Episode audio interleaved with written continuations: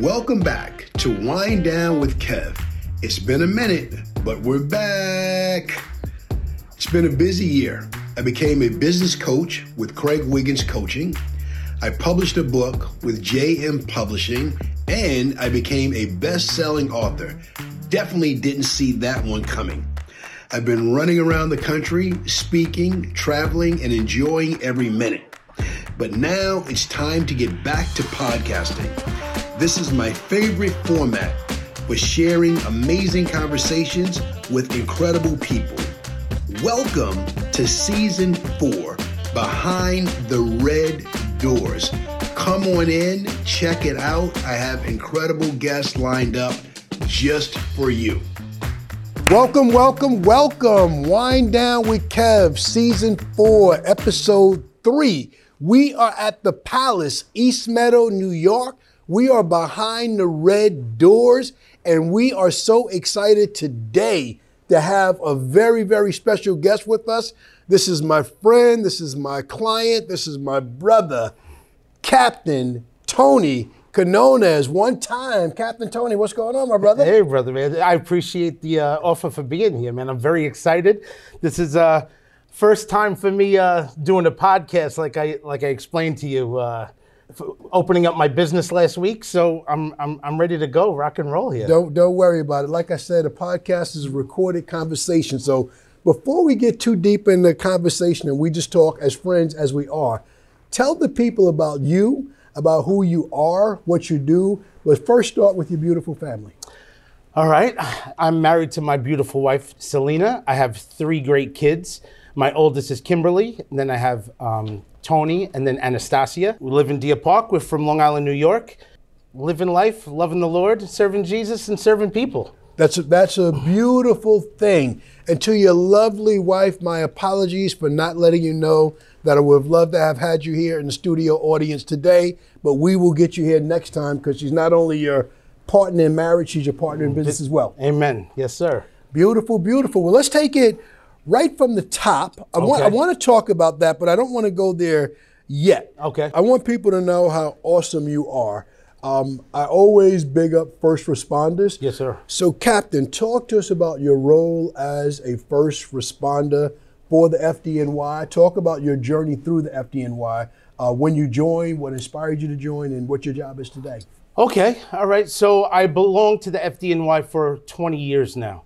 Um, I started my career back, uh, obviously 20 years ago, as uh, a volunteer in the North Amityville Fire Company. That's how I started. That's how I became an EMT.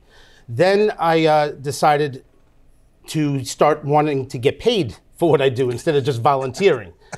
So then I became part of the FDNY as an EMT, went through the ranks and be, got my schooling for um, to become a paramedic, and then from there I became a lieutenant, and I've na- I was a t- lieutenant for about 12 years, and now I just became a captain for about one year.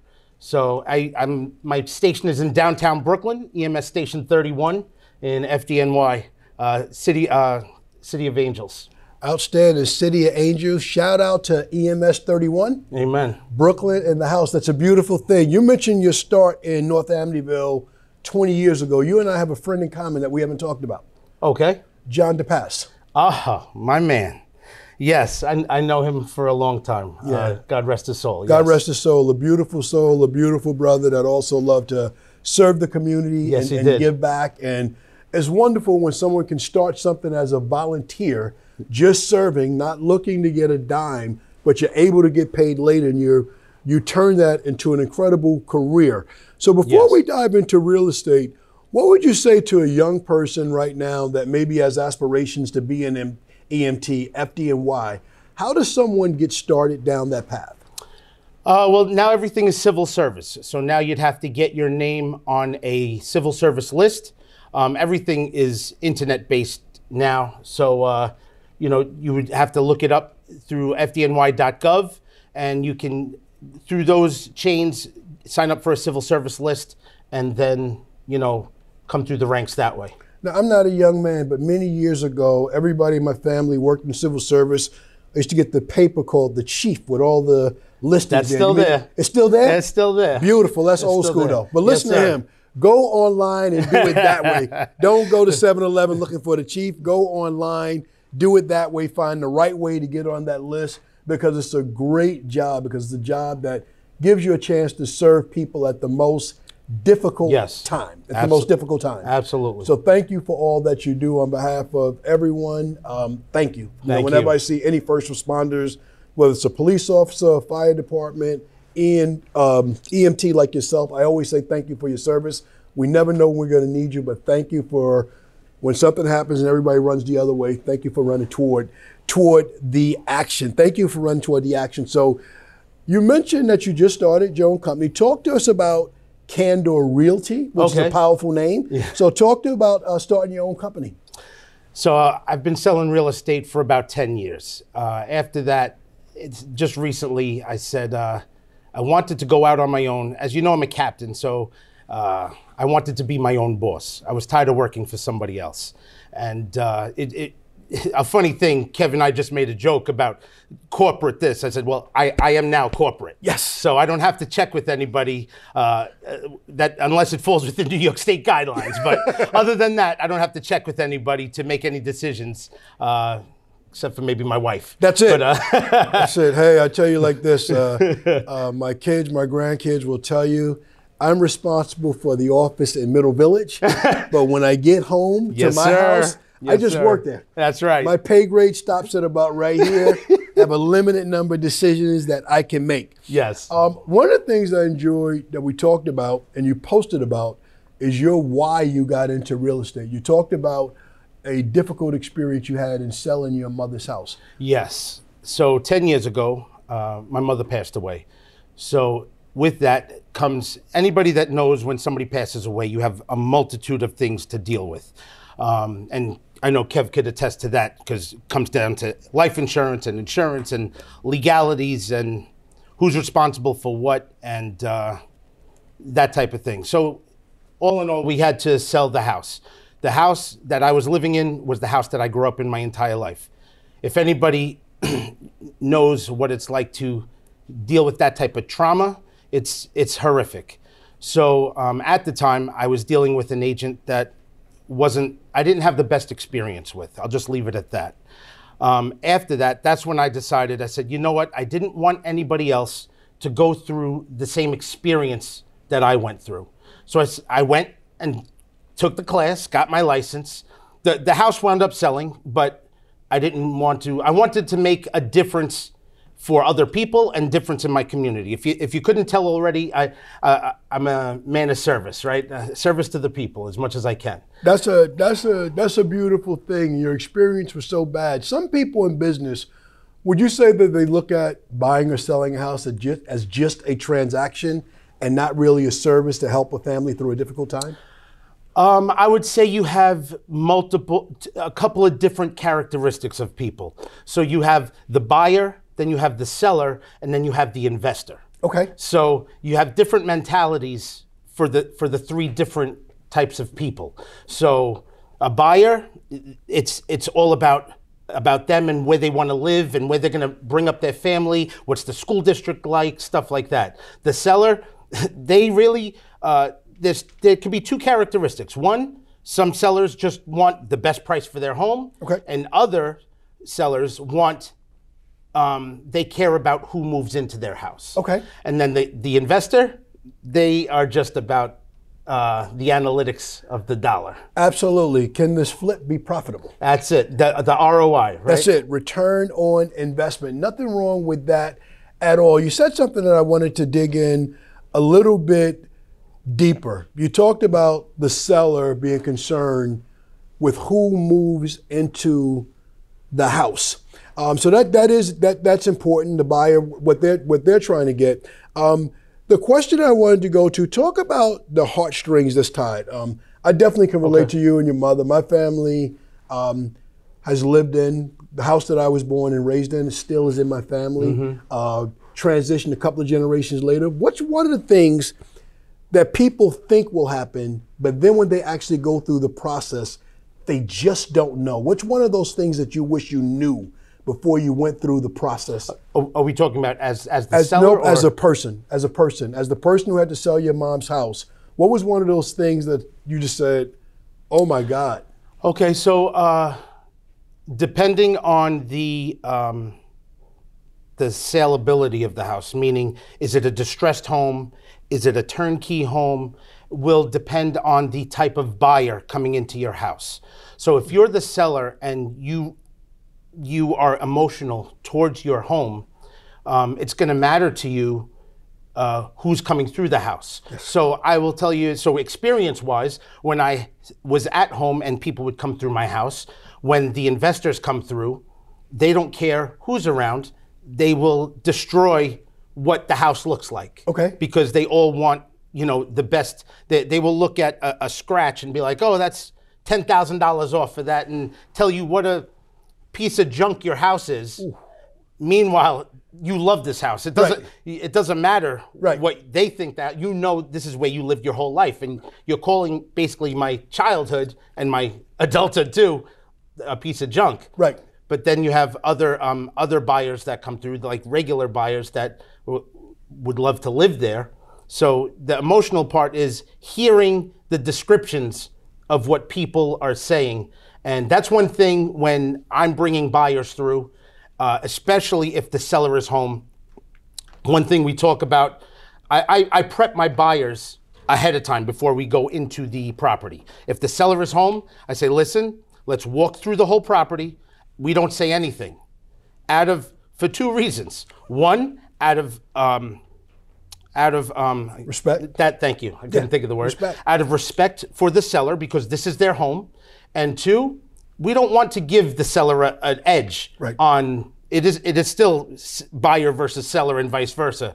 So we don't want to give them an edge or an, an upper hand on basically showing your cards. Right. You know. So we don't want to do that. So we'll talk out, not even in the driveway, down the street. Got it. You know, uh, when when I'm dealing with the buyer, and and when I'm dealing with the seller, I try to ask the seller, let's let's not be home, let's not be there, or if you if you need to be home, no problem. Can we just step outside? Right. Just so you don't want to make the buyer feel uncomfortable, so this way they can do their their process. You want the buyer to feel that it's their home, Right. and that's where it is. Yeah. If, if you're listening to the passion, you can see why he's someone that you want to work with because you don't want anybody to take away from something you love to point out the paint chips and the Correct. little chip on the floor, this thing and that thing, because behind every dent and imperfection is an incredible story. Yes. And that Yes. they don't know. So immediately the emotions come up. Absolutely. And uh, emotions are bad in business. I definitely try to leave them separate. So Right. just one of the many reasons that people want to definitely want to work with you. So I'm gonna switch from real estate uh, real quick. Sure. And I'm gonna give people uh, another question, uh, something about you that people may or may not know. You have had some phenomenal experiences that tap into your gifts outside of real estate. Okay. Outside of FDNY. Okay. You sing. Whoa, whoa, whoa, whoa, whoa. Let me correct it. You sang. You sang like really serious. You've sung the national anthem Yes, sir. in front of some pretty powerful people. Yes, sir. Tell me your your favorite experience, your best experience singing the national anthem. Okay. Uh, all right. So I will tell you, for the general public, it, it might not be, it might not be as glitz and glamorous as most people would think. But to me, I've always called it my Super Bowl. So the the best place that I've sang the national anthem is in my home church. To be honest. with Okay, let's go. So I mean, I've sang at larger venues, but emotionally, spiritually, um, my my um, my home church, uh, which is Upper Room Christian World Center, um, is I, I called it my Super Bowl. So when when the pastor came to me and said, "Hey, uh, we're doing a Fourth of July service. Would you mind getting in your dress uniform and singing the Star Spangled Banner for us?" I thought I thought I hit the jackpot because you know singing for people you don't know that's that's okay that's cool that's great but singing at home that's a whole nother that's a whole nother It's, world it's a whole other thing. So Yeah. I, I love and respect that your passion, but give me a venue outside of the church. Shout out to Upper Room, Upper Room family, many connections there. But give me a venue. Give the people a venue outside of the the church. I think I've seen you some sports venues. I think okay I've seen you. so so the the biggest sports venue i've done i've done um think it's a mcu stadium is that what it's called in coney island Yes. i've done uh Coney Island, I've, I've sang uh, uh, opening um, Star Spangled Banner for them for the uh, MCU Stadium.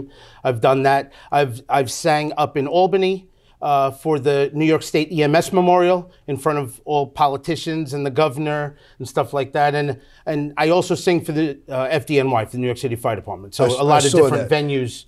That's what Uh, I noticed. So, so people, let me take a timeout right here. Follow this man's page. You have both the business page and the personal page, but the video of you singing is on your personal page, which is what? My personal page? Yep. For uh, it would be uh, underscore Antonio underscore Quinones. That's Q U I N O N E S underscore.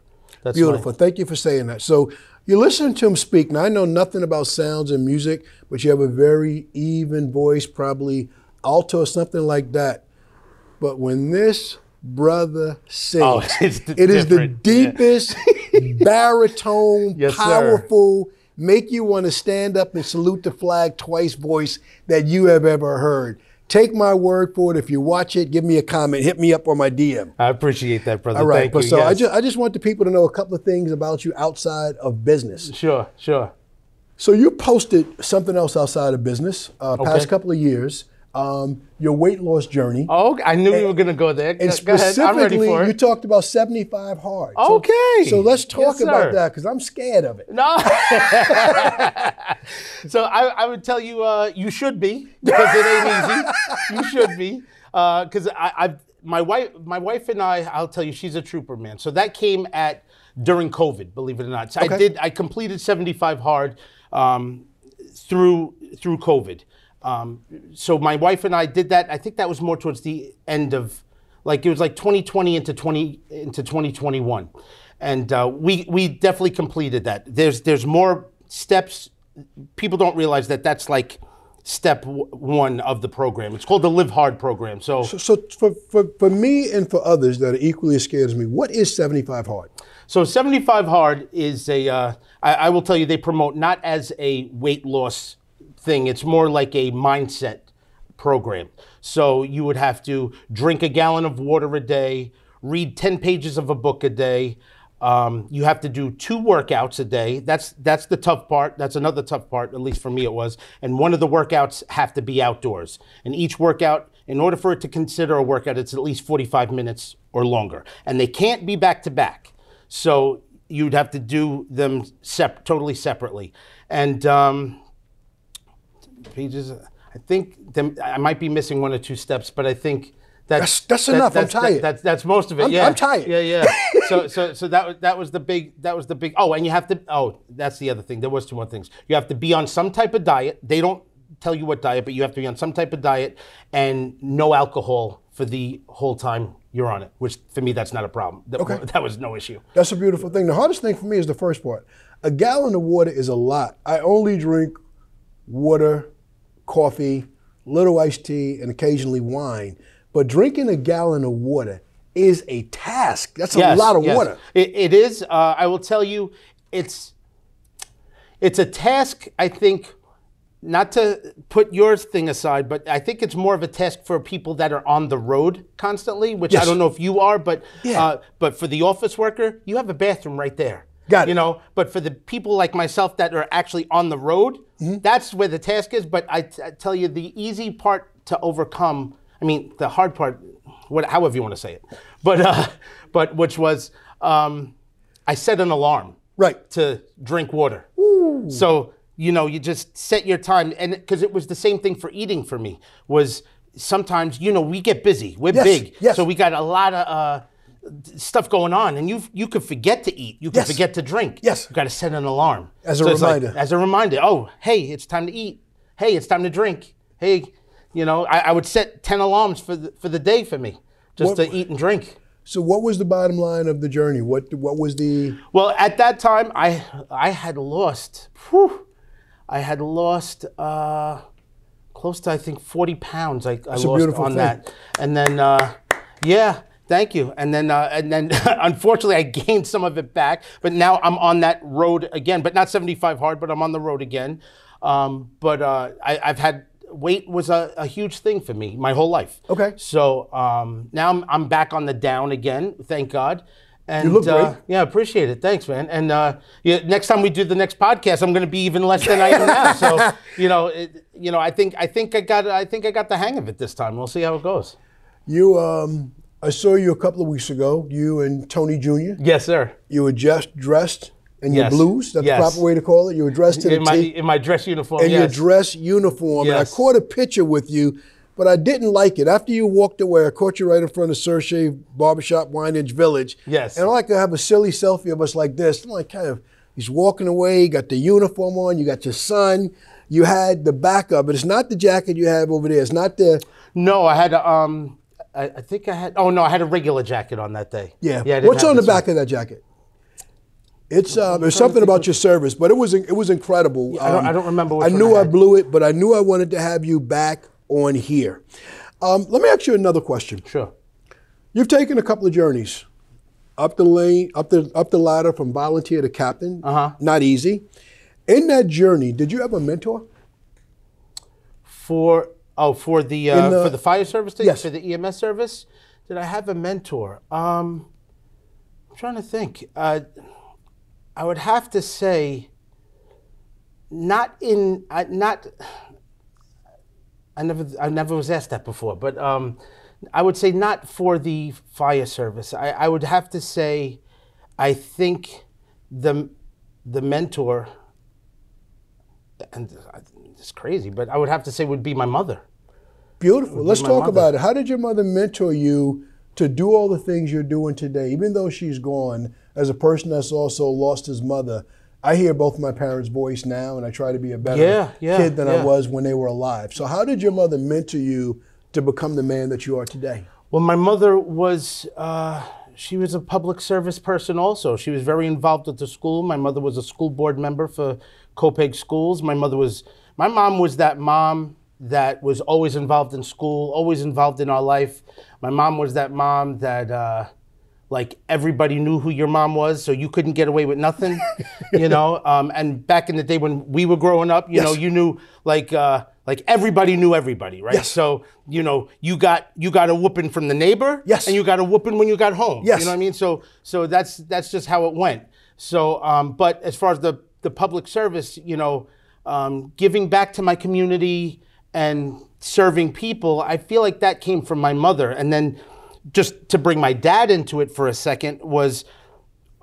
I will always say my dad was the hardest working man I ever knew. Is that right? So, yeah, man. So he, uh, my dad, it, it, it's crazy because I could see me in him now that um, I'm trying to be like him and not be like him, if that makes sense. that makes sense. Meaning, my dad worked so hard and so many hours that I saw my dad. My dad worked two full time jobs at two different hospitals. So, you know, occasionally the days off from both hospitals would line up, and then we get a whole day with dad as opposed to half a day with dad. You Right. know, like so. So I've been around shift workers my whole life. So um, knowing you change the holiday, you change your birthday to accommodate dad's schedule, so this way everybody can be uh, involved. But um, so my work ethic comes from my dad, and giving back to the public comes from my mom. They both have to be. Uh, even your mom not not being here. I don't know if your dad is here or not. No, not. he's not. No, So, but they they both are extremely proud of the man you've become. Coming up in a family like that, growing up on Long Island, people working two full time jobs is kind of common. Yeah, It's just yeah. uh, me growing up. You grew up in Copiague, Amityville. I grew up in Wyandanch. right. Neighbors. Working two jobs was common. Everybody had two jobs. When I moved to Chicago and people got off work and they went to dinner with their family, I'm like, where's everybody going? Nobody has Right. another job. It was strange to me that people got off work and began to spend time with their family. It was a game. It was something different for me. It was Right. very, very different. So for you to see that and for you to balance both and not only have your time in business and real estate, but also I see you with your little ones all the time. That's really, really important. I'm I'm working very hard at trying to keep that family dynamic together. Mm-hmm. You know, it, it, it's not easy, but when when when I'm off, uh, that was another reason for trying to be an entrepreneur because, like, uh, when I sell houses or anytime I'm doing my business. Uh, I'm able to bring my kids. I'm able to, you know, like I say, it's it's funny, but I say it's nice to be the boss. Yes. Right. Yes. So you know, I can bring my kids for stuff. I mean, I'm not bringing my kids on an ambulance. You know, you know, I can't do that over there. Right. But um, but here I can make them a part, and the whole basis, besides the family dynamic, is leaving a legacy for my children. So hopefully, doing this and bringing my three kids up in seeing what dad is doing for us now and what I can possibly leave to them when I'm not here anymore. Um, that's why I do what I do. Let's talk about legacy go and financial literacy as it relates to real estate. Sure. And how important it is in the communities that we come from black communities, Hispanic communities, Sure. underserved communities where maybe this is not a dinner table conversation about the importance of working towards home ownership. Absolutely. So I, it's it's it's great that you brought that up because I say it's not a usual conversation for us in, in in our households, which which it should be. Yes. Right. So that's so we're trying to overcome that stigma with guys like us, uh, with the knowledge, trying to make that a dinner table conversation. So um, it's left to us to now um, guide our families, our children, and bringing the rest of the extended families in um, for the for for that conversation. So um, I apologize. What? what That's okay. I- I We're just I- talking about that, just the literacy of making it normal, and then the importance of legacy. So the importance of legacy. So uh, grow, having to deal with, like I said, with the trauma of death uh, from my parents, and knowing what I had to deal with through that, and then just stopping the. Uh, I don't know. I, I, I would say the generational gap Yes. of of uh, of ignorance. Yes. I would say, you know, because nobody until it happens, you don't really know what to expect. So until until somebody dies, you don't know, you don't realize how important it is to have a will. Yes. Until something tragic happens, you don't really know, you don't really know what you need until it happens, And unless somebody taught you. And, and it's it's interesting that you say that. So you're my client. You know, I sell all types of insurance. Sure. One thing I say to people is that you may never have a car accident. You may never have a house fire. Yep. But death is a certainty. Yes, It's sir. a, it's a certainty. So one of the things of this season of the podcast, I'm talking to all my guests about financial literacy. Yes. And having hard conversations behind these red doors and talking about things that aren't normal so we can begin the process of being properly set up for the transition. That's from the insurance Yeah. to the deed, to the Yes. will, to the trust, to all the things. But your heart is so obvious. Your passion, your sincerity um, is so obvious why people should get to know you and should want to work with you. Um, talk to me about your passion projects. You mentioned some things that you're working on outside of real estate, outside of um, FDNY. You mentioned your your involvement with Homes for Heroes. Let's talk about that. Oh, okay, yes. So um, that's not so outside of real estate. That's in, inclusive of Yes, real estate. absolutely. But uh, I, I will say that. Uh, so I, I belong to an organization called Homes for Heroes. So what that is is uh, helping heroes, which could be anything from EMS. Uh, and all kinds of first responders. So EMS, firefighters, teachers, military, um, healthcare workers, th- those people's th- those people's listen to me those people um, showing them that they can get money back uh, we get, homes for heroes gives you money for actually working with a real estate agent like myself and and a mortgage broker uh, that is with that program so you get money back uh, some money back with that program so that's a program i'm with and that i'm very passionate about that uh, that also helps me deal with first responders which as we've been talking that you know I am one and I know how to deal with those that community of people and uh, and shift workers in general which is which is what I'm very good at. So let me let me understand. So if someone fits within that definition of first responders, you not only included police officers, firefighters, first responders such as yourself. You also said teachers, healthcare workers, basically everyone that took care of us and got us safely through COVID. Yes. yes. Basically everyone that gave us that license. Yes. So if I'm one of those people and I'm interested in participating. Yes. How can I become, or how can people learn more about Home for Heroes? Are there grants that are available to them that maybe offset the cost of the amount of a down payment? Well, it, it doesn't offset the, the cost of the down payment. What it would do is uh, it would give you money back at at the sale of the home. So when it it, it benefits either a seller or a buyer. So at the sale of your house, you get a percentage of money back from the sale price. Excellent. Same thing with at, for the buyer, and uh, and and that's how that works. So Every dollar matters. When Yes, sir. You, when you buy or you sell a house, every single dollar matters. So, anyone listening to it, basically, you describe my whole customer base. Yeah, If anyone yeah. says who's your target market, who's your customer, it's that very blue collar, very city worker, Yeah. very service oriented. So you're speaking to a broad audience. So anyone that has any questions about it, doesn't know about the Home for Heroes program, Tony is your man. Absolutely, talk to him about it. Um, Could I bring up one Please. one other thing for you? So, if uh, if you asked me, you just talked about ideal client, right? Yes. So that's why I was bringing Sure, this up. please. So, ideal client for me, obviously, I'm a first responder. Obviously, that's was one of my first. You would call client avatar, right? Client Yes. people.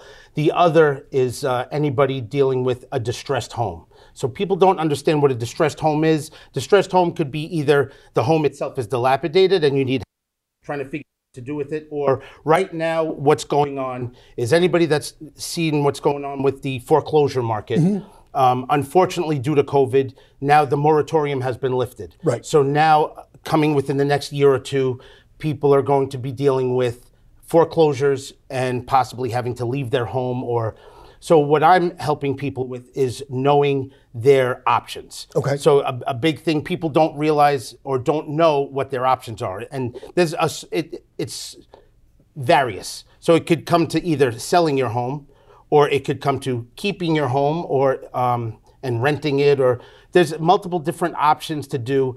And just my biggest thing is again.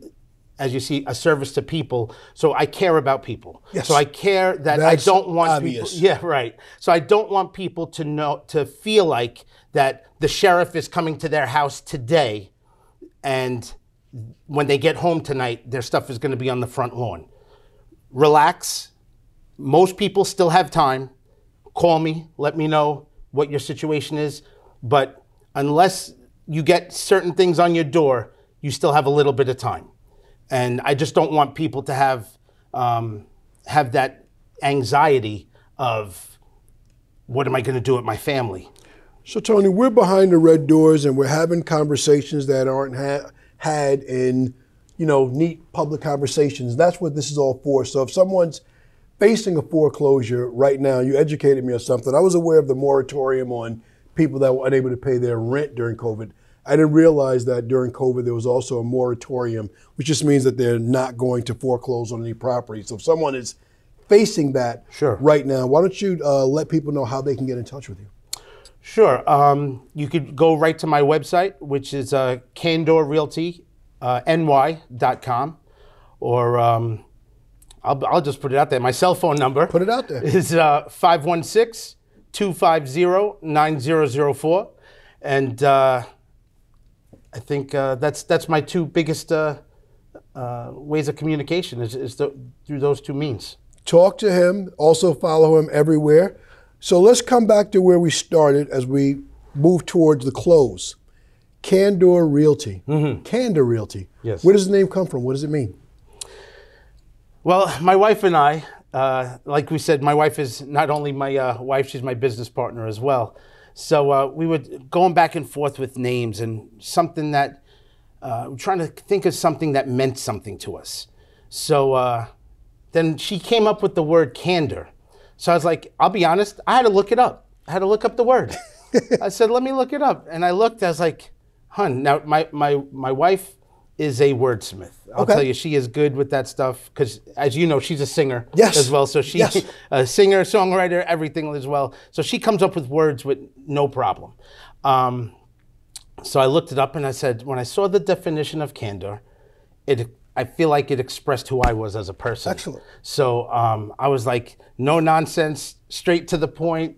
You know, um, you know, I think that's what we need more of in this More world. honest, trustworthy. Honest, trustworthy, yeah. all of all of those things definitely fit within the definition of candor.